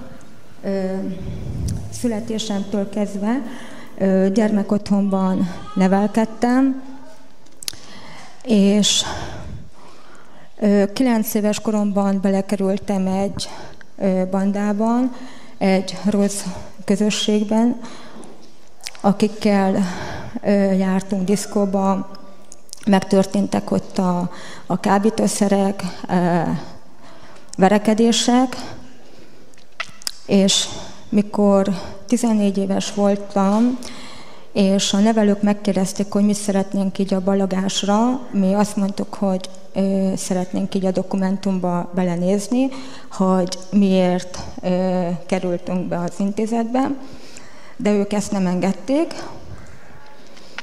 mert akkor ezt, ezt tehát a törvény ezt úgy ö, tiltotta, és akkor én jobban lázadtam, és egy szombati napon ö, fent a szobámban takarítottam, és egy rendőr keresett. És hát én ettől nagyon megijedtem, lementem így a társalgóba, és hát ő mondta, hogy ő még tartozik nekem valamivel, ő nagyon sokat járt úgy bíróságra, hogy ő azokat a dolgokat el tudja mondani nekem, amivel ő így ő nem akart úgy meghalni, már idős ö, rendőr volt, és ez Kunfehérton volt, amikor ott, ott voltam a gyermekotthonban, és egy tóhoz kivitt ebédelni, és ő akkor elmondta, hogy mikor ő szolgálatban volt, olyan ben, akkor egy farkaskutyával találtak rám.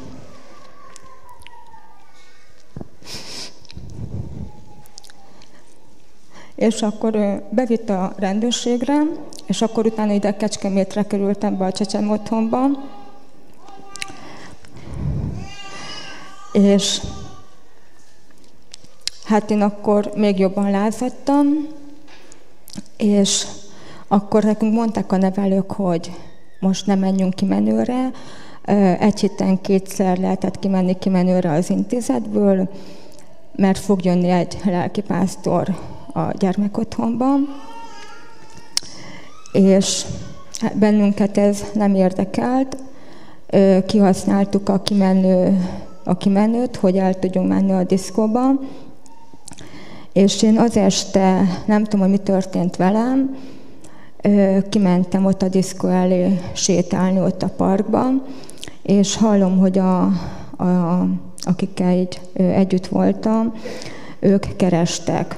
Ők úgy hívtak, hogy judo, és hallottam ezt a hangot, és én egy idő után visszamentem, és én mondtam nekik, hogy én szeretnék visszamenni az intézetbe, nem érzem jól magamat, és mondták, hogy hát de most, most fog kezdeni a java megint, és mondtam, hogy engem nem érdekel, szeretnék visszamenni. És akkor mondták, hogy jó, hát akkor busszal vissza tudok menni, ők itt maradnak reggelig. És hát hajnal volt, nem volt így buszjárat, és kint aludtam a, a, a buszpályaudvaron, és a legelső busszal visszamentem, kérdeztem így a többieket, akik fönt voltak, hogy milyen volt fent így a, az alkalom, és akkor mondták, hogy hát vetítés volt, és megnézték a Jézus élete filmjét, és kérdeztem tőlük, hogy ez minden pénteken fog jönni ide a lelkipászt, és mondták, hogy igen. És én a következő pénteken nem mentem kimenőre, hanem azt választottam, hogy felmegyek a társalgóba, és ö, felmentem, és akkor ott részt vettem a klubon, és volt lehetőség, hogy szombaton mi átmettünk János Halmára az imaházba, és de viszont engem a nevelők nem engedtek. És azért, mert hogy én olyan voltam, hogy nem tudtam nagyon úgy viselkedni, és hát ez olyan hely volt, ahol viselkedni kell és pont akkor lebetegedett két lány, aki szeretett volna menni János Halmára, és így befértünk volna az autóba, és akkor sem engedtek engemet, és hát este ö, ott a kapunál megvártam a János Halmiakat, hogy én szeretnék menni János Halmára. És a lelki pásztor ez azt mondta, hogy ö, fogja értem vállalni a felelősséget, és átmentünk a, a gyülekezetbe, és mondta, Katina Bélának hívják amúgy, és Bélájék ott laktak az imaháznál, itt a szolgálati lakásnál, és akkor mondja Béla, hogy felugrik egy krétáért, mindjárt jön, menjünk be ott a kis terembe, ott pingpongozzunk, vagy ott vannak a többiek, és bementünk oda, és az egyik fiú, akit nem is ismertünk, ránk nézett, és azt mondta, azt mondta hogy na megjöttek a gettósok. És hát én erre ugrottam, és elkezdtem verekedni, de ő kezdte, és egy idő után kiderült, hogy én annak a srácnak eltörtem az orrát meg a kezét, és hát így Béla lejött, és hát csupa vér volt a pingpongasztal, kérdezte, hogy itt mi történt, és akkor mondták, hogy hát a srác kezdte, nem a judo, és hát ő nem tudta, hogy ezt hogy fogja elmondani az intézetbe, de azt mondta, hogy akkor még ő ezt nem szeretné elmondani, majd egy idővel és akkor indult János Halmán egy életszava verseny, hogy aki a legtöbb pontot szerzi, az mehet 93-ban tolmásra az életszava táborba, És hát én semmit nem tudtam Istenről, csak hát első szerettem volna lenni, és azt kaptuk a János Halmi gyülekezettől, hogy az első három ő mehet ő a nyári táborba, és ez volt 93-ban, és akkor pont akkor hirdették a tolmáson a bibliiskolát, és én oda mentem az Erik Murphyhez, és akkor én mondtam neki, hogy én szeretnék a bibliiskolába beiratkozni. Megkérdezték, hogy ki a lelkipásztorom, és hát én azt mondtam, hogy nekem nincsen, én nem vagyok megtérve, hogy ki által jöttem ide, és akkor hát mondtam, János Halmiak által, és mondták, hogy jó, és visszamentem a gyermekotthonba, és két hét után felhívott engemet a Béla, hogy jött egy teszt tolmásról, és át kellene jönnöm János Halmára. És átmentem, és nekem ott ki kellett tölteni a tesztet, de úgyhogy így nem, nem segíthettek senki se.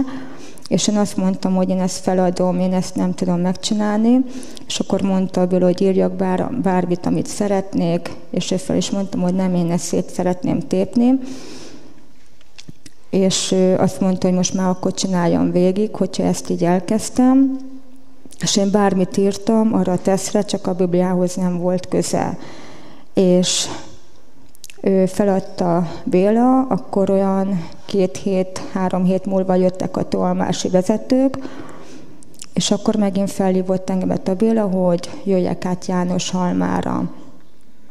És átmentem, és hát ott mondták a Erik Murphyék, hogy hát ez a teszt nulla volt, de ők úgy gondolják, hogy ők szeretnek felvenni az iskolába, mert tudják, hogy milyen életet élek. És akkor nekem azt mondták, hogy Isten és számít, hogy, hogy ki milyen, milyen ember, hanem nulláról kezdhetik, és ezt az iskolát elvégeztem, visszamentem az intézetbe,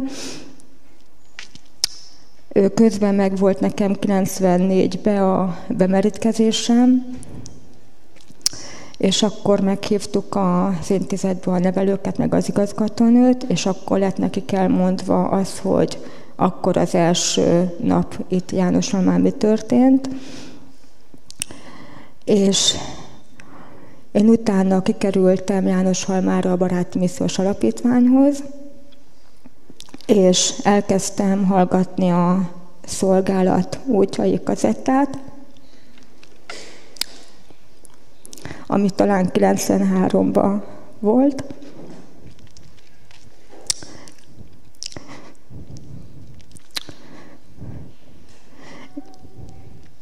És így itt tényleg nagyon sok ilyen bátorító volt, hogy meg amiket úgy tanultam, hogy úgy Istent ne hagyjam el, hanem hogy minél jobban tudjak belekapaszkodni. És egy idő után feljöttem Budapestre. 2012-ben férjhez mentem, és Melát Attila adott bennünket össze,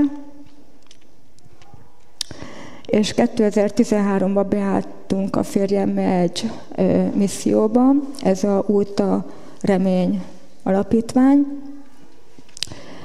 és 2017-ben megnyertünk egy szolgálati lakást, amin nagyon sokan imádkoztak, azért, hogy nekem nekünk albletet se fizetni. és 2017. december közepén megkaptuk ezt a lakást, aminek nagyon-nagyon örültünk.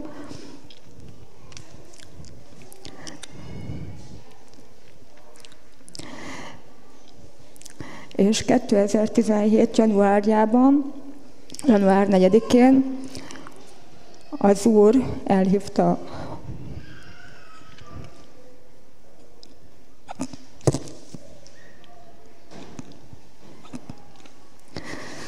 a férjemet.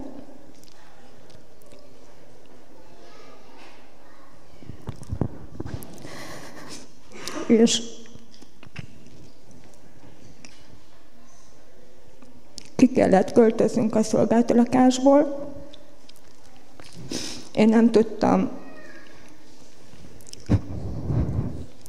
hova menni, és az Ircen a lelkipásztor segített, hogy ott az imaházba tudok egy darabig lakni, és hát onnan följártam Budapestre szolgálni, és most sikerült Budapesten egy albületet találni, és visszaköltöztem, és találtam is egy munkahelyet egy bölcsödében, és gyermeknevelőm, amit nagyon szeretek, mert ahol dolgoztam, azt lelkileg nem bírtam, mert hogy ott halt meg a, a férjem. És én csak azt szeretném mondani, hogy van egy ige így a számomra, ami nagyon sokat bátorít napi szinten, ez a jelenések 2.10, hogy légy hű, mint halálig, és neked adom az élet koronáját.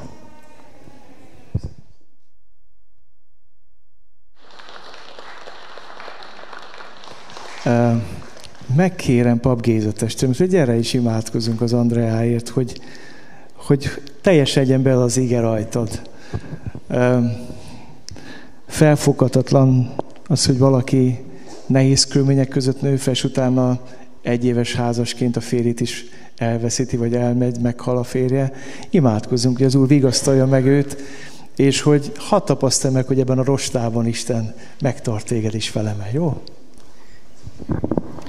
Drága mennyi édesapánk, kikutathatatlanok a te útjaid, és számunkra érthetetlenek, és mégis olyan csodálatos, hogy kiválasztasz valakit, nem tudjuk miért, azért, mert nagyon szereted, és köszönjük így neked, Andrá életét, hogy rátekintettél.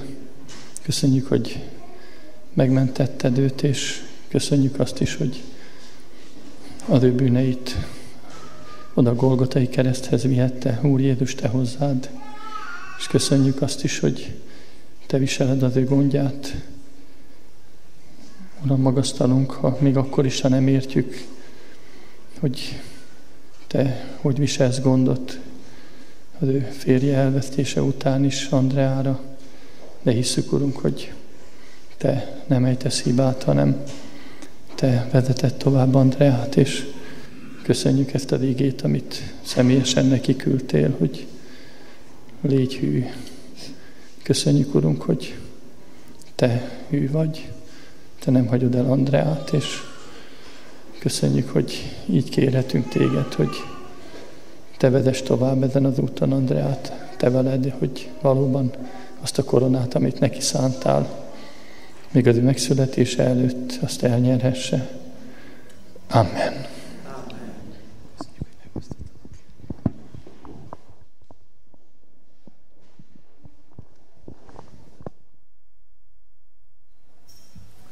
Megpróbálok nagyon tömör lenni, jó? A hirdetésekben. Mondom akkor, hogy mik várnak ránk itt a következő időszakban.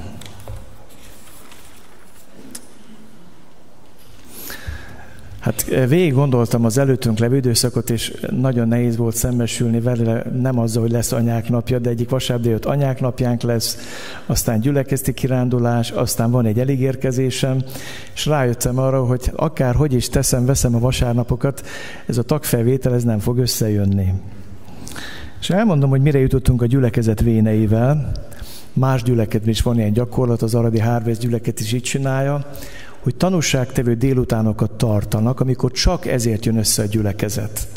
Ezért hirdetem azt határozottan és világosan, mához egy hétre délután 6 órától, és mához két hétre délután, úgy szintén 6 órától tanúságtételi délutánaink lesznek, amikor meghallgatjuk azokat, akik elmondják, hogy Isten mit tett az életükbe. Körülbelül 15 testvér fogunk meghallgatni, és nem lesz más, csak bizonyságtevéseket hallgatunk és még mellettük lesz néhány olyan testvér, akik más gyülekezetből kerültek ide, és ide akarnak csatlakozni. Tehát így készüljetek már az egy hétre délután 6 órától, és két hét múlva délután 6 órától, hogy eljövünk ide, együtt örülni az örülőkkel, meghallgatni azok tanúságtételét, akik május utolsó vasárnapján fognak bemerítkezni. Tehát kérlek szeretett április 29 és 6-án erre, hogy hatra jöjjetek el. A másik, amit szeretnék hirdetni, hogy gyülekezeti kirándulásunk lesz pünkösd hétvő, hétvégén. A gyülekezet nagyobb része itthon lesz, de majdnem fele, majdnem fele ott lesz. És hadd mondjam azt nektek, hogy a következő hétfőestéken, a ima alkalmakon picit erre fogunk ráfordulni, a gyülekezeti kirándulás, pünkösd Isten tisztelet, bemerítés, minden egyébért fogunk imádkozni, szabadulásokért, gyógyulásokért, megtérésekért, a betegekért, de szeretném elmondani, ezek a hétvestékén most ez prioritást fog élvezni az imádságunkban. Hadd mondjam el, ritkán szoktam felsorolni, máskor ki is fogom nektek vetíteni, hogy imádkozunk a betegeinkért. Hálás vagyok azokért, akik hűségesen látogatjátok a betegeket. Többeket elhívott Isten erre. Egyébként azt mondta, hogy ez egy nagyon fontos szolgálat, majd amikor vissza fog jönni, az egyik, amire rá fog kérdezni, hogy beteg voltam, és meglátogattatok. Pál Imre testvérünk jelenleg még mindig a kórházban van, a kardiológián, súlyos állapotban. Rácz István testvérünknek kiújult a betegsége, de ebben az állapotban dolgozik, és imádkozunk érte. Magony János testvérünk az otthonában van, nagy szeretettel fogad mindenkit, aki el akar hozzájönni. Nagyon súlyos rákbetegségben van ő, ezzel van otthon, úgy engedték ki a kórházból, már mint szinte mint egy reménytelen esetet, de álljunk oda az Úr elé, és vigyük őt Isten elé. Baksi Szilvia, fiatalasszony, kétgyerekes anyuka, a férje még nem hívő, itt merítkezett be, évek óta nem tud a gyülekezetbe eljönni, mert szklerózis beteg, odahaza van, és egy időben hordtam őt kis csoportba, de most már azt se tudja megtenni, hogy, hogy ezt az útat megtegye kocsival, odahaza van, és amennyire tudja, ellátja a feladatait, imádkozzunk érte, és hogyha vannak testvérek, akiket Isten indít arra, hogy elmenni, megbátorítani, vigasztalni, segíteni, tegyétek ezt. Bodnár Jolánka nének vittem közelmúltban úrvacsorát, nagy szeretettel üdvözöl benneteket. László Zsófia néni úgy szintén, neki is úrvacsorát vittem a héten. Tudomásom szerint Szapanos Rózsika vagy Rozika is nagyon rosszul van, úgy tudom, hogy beteg az Istvánnak a, a felesége. Imádkozzunk érte. Aztán egy másik testvérünket műtötték, Fodor Margó anyukáját, Margit nénit, épp most úgy tudom, hogy éppen ben van még a kórházban, jól tudom, Kornél, te voltál az orvos, aki műtötted, még bent van a sebészeten, lehet őt megtalálni, látogatni. És egy másik testvérünk, a Dózsérénke néni, aki kora miatt és gyengesége miatt nem tud jönni. Másközben be fogom vetíteni, hogy, hogy akár tudjátok magatoknak rögzíteni is, és minél többen kapcsolódjunk be ebbe a szolgálatban. Azt is szeretném elmondani nektek, hogy a május első vasárnapját követő péntek éjszaka visszatérünk az ima éjszakára, arra formájáról a kis csoportok stafétaszerűen adják át egymásnak a, az ima időt, másfél órája jön egy, egy kis csoport imádkozni, és a fókuszában ez a májusi hónap lesz majd utána a táborokért fogunk imádkozni, és Isten elé állni, hogy Isten az ő lelkét árassza ki a táborainkra. Ezek lettek volna így a fontos hirdetni valók. Hadd köszöntsek mindenkit, akik máshonnan érkezett, más gyülekezetből, Eh, küldjük a köszöntésünket a, az anya gyülekedből érkeztetek, és Isten áldását kívánjuk az életetekre, és örvendünk, hogy együtt lehetünk veletek Isten jelenlétében. Van-e fontos hirdetni valamit én kihagytam? Ja, egy dolgot még nem hirdettem. A gyülekezetünkben van egy barátkozó, aki nem sokára fog bemerítkezni. Ő neki a fő foglalkozás az, hogy munkásokat keres munkahelyekre a Madárász Adrián ott ül a hátsó sorban, és hogyha van olyan ismerősötök, aki munkanélküliséggel küzd, vagy munkahelyet keres, jó, hogyha tudjátok, hogy ebben tud segíteni. Tehát ez, ez egy kölcsönös segítségnyújtás, hogyha van ilyen, keresétek meg őt bizalommal. Van-e más hirdetni való? Hát ha nincs, akkor még egy éneket énekelünk, és Istent imádjuk az anyagi javainkkal. Ez nem kötelező, a gyülekezetben ez egy lehetőség az adakozás, ez is az Isten tisztetünk része. Ha valaki ezt szeretné tenni, megteti, és nem kötelesség, hanem lehetőség, még egyszer mondom. Álljunk fel és úgy énekeljünk.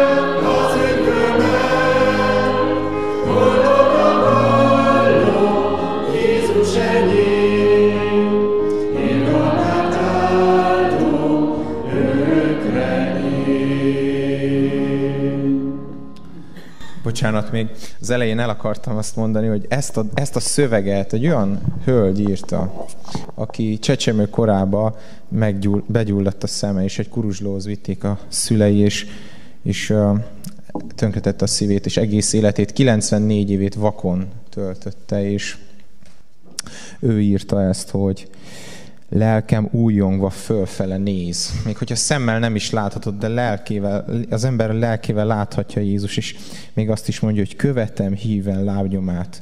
Követi annak, akit szemmel nem lát. És ez engem annyira megérintett. Az elején akartam elmondani, de mi is tehetjük ezt így a mindennapokban. A bizonyságot. Istennek népe áldjon meg téged az Úr, és őrizem meg téged. Ragyogtassa rád orcát az Úr, és könyörüljön te rajtad. Fordítsa az Úr az orcát te rád, és adjon neked békességet. Amen. Hadd mondjam minden barátkozónak, hogy van egy kávéházunk itt, ha fölmentek. Mindenkit szeretettel várunk beszélgetésre, ismerkedésre fönn a kávéházba, aki teheti, maradhat erre.